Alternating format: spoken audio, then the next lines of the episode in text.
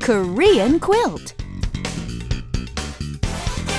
Hey, everybody, you are listening to KQ Korean Quilt, Oh, yeah, I'm Richard, and I'm Anna. and you are listening to the greatest guide into the Korean language and culture out there. Okay, great. I, I, I have to agree with you.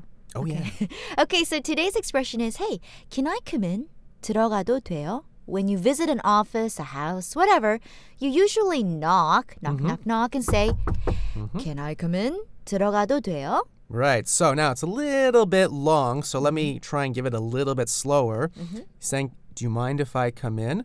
들어가도 돼요? Do you mind if I come in? Now, how are we going to answer this, Anna? Mm-hmm. Oh, this is easy. You just have to say, Yes, please come in. 네, 들어오세요.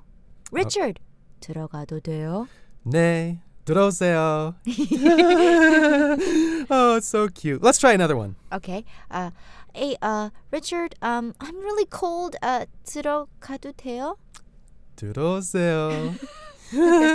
right, so in our expression here, the verb 들어가다 means to go in or to go inside, and the last part 도 되다 infers is something all right or would you mind if I do something? So the whole expression 들어가도 돼요 could be translated as anything from do you mind if I go in to is it all right if I go in? Right, exactly. So let's break it down and kind of, you know, repeat it slowly and then naturally. Perfect. Okay.